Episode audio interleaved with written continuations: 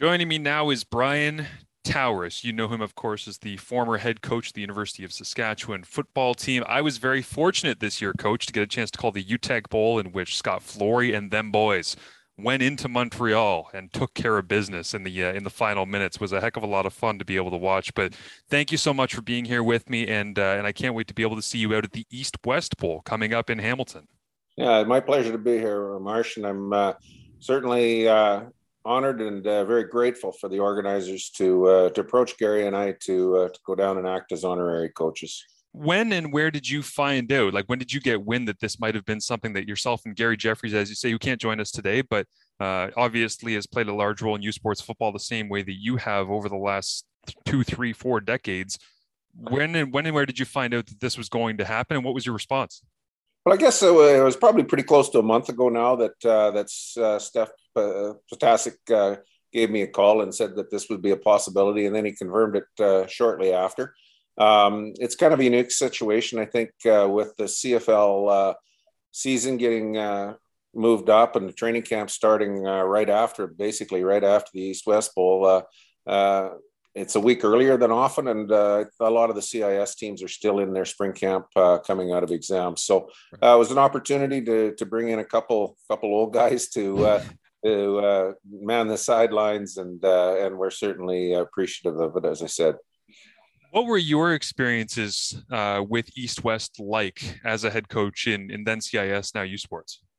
Well, I was involved in the first one, and, and yeah. I remember, uh, you know, sitting down probably with Greg Marshall and uh, and others, and uh, and I think Larry Haylor back then at that time, and you know, we arrived down east and we're putting together offenses right there on the spot, and you know, it certainly grew, but it, it has become, uh, uh, you know, I was involved in probably, I don't know how many they had right from, uh, right from the first one until 216. And, uh, and then I believe I did go down to the, to uh, the last time it was in Quebec as well. So uh, it's grown into a, a, great showcase. It's a wonderful event for all the U Sport third, mostly third year athletes that are going into their draft year next year. It's it's a great opportunity for them to showcase their their ability and get their their name and their their physical ability out in front of the CI, uh, the CFL scouts. Yeah, absolutely. And it gives the thing that I love so much about it, Brian, is that you get an opportunity to see these guys in a high competition environment with the best of the best. And yes, the offenses and the defenses are pretty basic, and it's about taking care of each other through the week and all the rest. But it's the same guys that when I'm covering the CFL draft the following year, they're in the CFL combine with one another and then it's yeah. the, it's the same guys that I, I have a chuckle and i'm sure you have moments like this too now and in your coaching days where you're watching a cfl game on a saturday evening and it's calgary against bc and you see two guys running down on specials that get the isocam treatment from tsn and you go man they've been battling with each other since canada west playing against each other since the east west bowl since the cfl combine since the, and it finally it, it evolves and evolves but this is one of those first real opportunities to say if you're an elite player show me and show me against the best.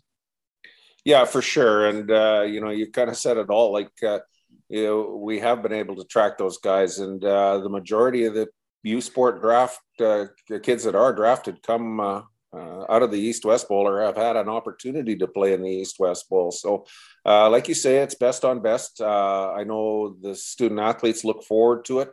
Uh, they look forward to matching their skills up and testing themselves one on one versus versus another student athlete from the east that they may not have seen. They read about these guys. You know, everybody checks the All Stars and the All Canadians, and uh, and uh, you know, film's much more accessible now than it was back then. But it, it is great to put them on the field and uh, and uh, you know take some measurables, but also give them a good eyeball test uh, uh, matched up side by side. It's funny that you mentioned the film accessibility because I wanted to ask you when you're constructing an East West Bowl roster back in the early beginnings of this thing, what is that like? I mean, is it essentially you're trusting the hearsay of coaches from certain conferences and saying, well, I, I have great respect for this guy, or you're going through statistics and you're trying to line up? I mean, it's not the same as being able to nitpick the way that some of these CFL people do now and, and U Sports coaches suggesting players that they know because they've seen how they compare against other players inside the conference. Yeah, originally we used to start at the CUFCA meetings at the Vanier Cup. Uh, each school would come prepared with uh, their top three or four uh, players that they wanted to nominate for the game, and then we would sit down there as a as a group of coaches and and hash it out based on the criteria. Okay, you know this this person is is a conference all star, or he has he he may have been an all Canadian, or or you know he finished second in the balloting, whatever, and. Uh, and we tried to put together the best teams that we could you know back in november and then obviously some things changed in the spring with injuries and other things but that gave us a start and then uh, you know when the cfl became more involved and more uh, uh, put a little bit more into the game uh, you know we respect uh, certainly respect their opinion as to who should be there as well but you know the, the coaches do a good job they, they've always done a great job of getting the their best athletes that they feel have the best opportunity to go on and play in the league. Who was the player, whether it be a Saskatchewan Husky or otherwise, that Coach Brian Towers stood on the table in those Vanier Cup meetings and said, "This guy is going to"? Who's the one that you believed in that you said he's got to get an opportunity to get a look? Boy, you know, I don't know. Uh, you, you know, we we were fortunate enough to to get uh, most of the guys that I recommended there. You know, some it, it came down to the matter whether you were going to get three or four from your school because you wanted every school to be represented uh, represented. But uh, you know, it's, it's, sometimes come into play. You may have uh, two great offensive linemen, but there's you know there's already six or seven from across another mm-hmm. 15 schools in U Sport and CIS football back then. So you didn't get your second guy who may have been just about as good as the first. And, uh, you know, so that, that came into play a little bit more uh, back then. Um, uh, same thing with receivers. You know, you were probably there's so many good receivers out there. You were probably probably only get one, going to get one, uh, even if you had a couple great ones. Yeah, and it's funny thinking about offensive linemen and the limited availability because you really only bring what seven eight maximum right and yeah seven and uh, usually if we, someone happens to get injured we bring them in from a school close by which you know being in hamilton this year we've got lots of uh, lots of people that can get there within half an hour it's true but i mean canada west again going to my cfl draft coverage i'm not breaking news here brian but canada west offensive line play is far superior I mean, there's the size of the bodies, the athleticism a lot of the time, the consistency of the first round draft picks. I mean, I was even doing a mock draft the other day for the CFL draft this year, and I I said, you know what, Rodeem Brown looks pretty good from University of Alberta. Maybe he can go to the Argos. And then I started looking at the Argos draft history, and I'm like, Theron Churchill, Regina Rams. I'm going back through, and I'm like Peter Nicastro, Calgary Dinos, and it's like those conversations that you have specifically about that position group must have been pretty interesting because everybody out there has the talent that probably is worthy of getting these looks, depending on you know how many guys line up in that third year or otherwise. Yeah, for sure, and uh, you know it's uh, it's no secret that those are also the guys the CFL scouts want to see because they're uh, they're always highly sought after. And uh, although people are making it, uh, players are making it in every position group now, mm-hmm. Uh, but the offensive line certainly garners the greatest um, greatest attention and you know, there's going to be 14 pretty good ones there, and uh, we don't have a problem now uh, filling that uh, that spot out. What's the uh, position group that you're most likely to duck your head into as the honorary head coach and say, you, you know what, actually, just give me this 15 minute period. I'd like to work with these guys. Well, you know, I'm going to sit back and and watch. I, have always been an offensive guy, so. Uh, uh, you know, uh, John sent the playbooks out last night. I'll take a look at it. Uh, I may have a little bit of input as to the wrinkles we want to put into it. Uh, but, uh, you know, Gary and I have had our time. And uh, this is, uh, game has also become a spot where a lot of the young assistant coaches, some of them paid, some of them not, get an, off, an opportunity to, to get up in front of their colleagues and, and some other head coaches across the country. And it's also become a, a, a great spot for these uh, young coaches to maybe advance their careers as well. So I'm looking forward to look uh, to working with these guys. Uh, I, have met a couple of them. I, I, know they do a great job, and uh, and as I said, I'm looking forward to uh, to going down there and blowing a whistle to start practice and to, end and, uh, and call for the punt team on Saturday. Uh, I love that. I also I'll peel back the curtain a little bit for people that we had kind of an introductory coaches Zoom meeting, and I sat in on that earlier this week. And one of my favorite moments in that uh, was you just saying like hey you know because we're talking about the rules and and who's going to be doing what and what situations are in short yardage and things that you can do that can create competition but not put players at risk essentially because there's no sense in coming out of an all-star game with a bunch of guys injured so um and, and you said well yeah but we got to let them play Like at, at yeah. some at some point, it's a game of football, and I love that because it's not necessarily the Pro Bowl mentality, but mm-hmm. there's there's a lot of showcase games all over North America that's not football. It's really mm-hmm. just not. And this this needs to be football, doesn't it? Yeah, for sure. And uh, and you have to put in enough offense that uh, that it doesn't become just uh, as Gary said. We, we, we know we got great kickers, but we don't want to feature the punter either. you know, so you know you, are going to have two or three different personnel packages. You don't have the rosters that you would you would have, and uh, nor the time to insert that. But uh, I already looked, and we've got two personnel packages. We'll have some short yardage, and uh, and then it becomes you know how many you know how far do you do you take it but uh but we won't we don't want to restrict it to the point where you know you've got one coverage and and one blitz and uh you know I, I get the idea of the safety but uh you know the people that are there watching and the cfl people whether they're there in person or when they get the film are, are going to want to see these kids play football and see how they react in a game situation and that's what we're going to try to provide Absolutely. Love that. I, the interesting tension of this game as well in the past, at least when I was a part of it nine years ago, was that if you're sitting in the stands, you don't, you're not super aware of all the restrictions and all the rules. So there's some unique moments on the sidelines where coaches are looking down each other and, and checking personnel packages that are coming in and otherwise. But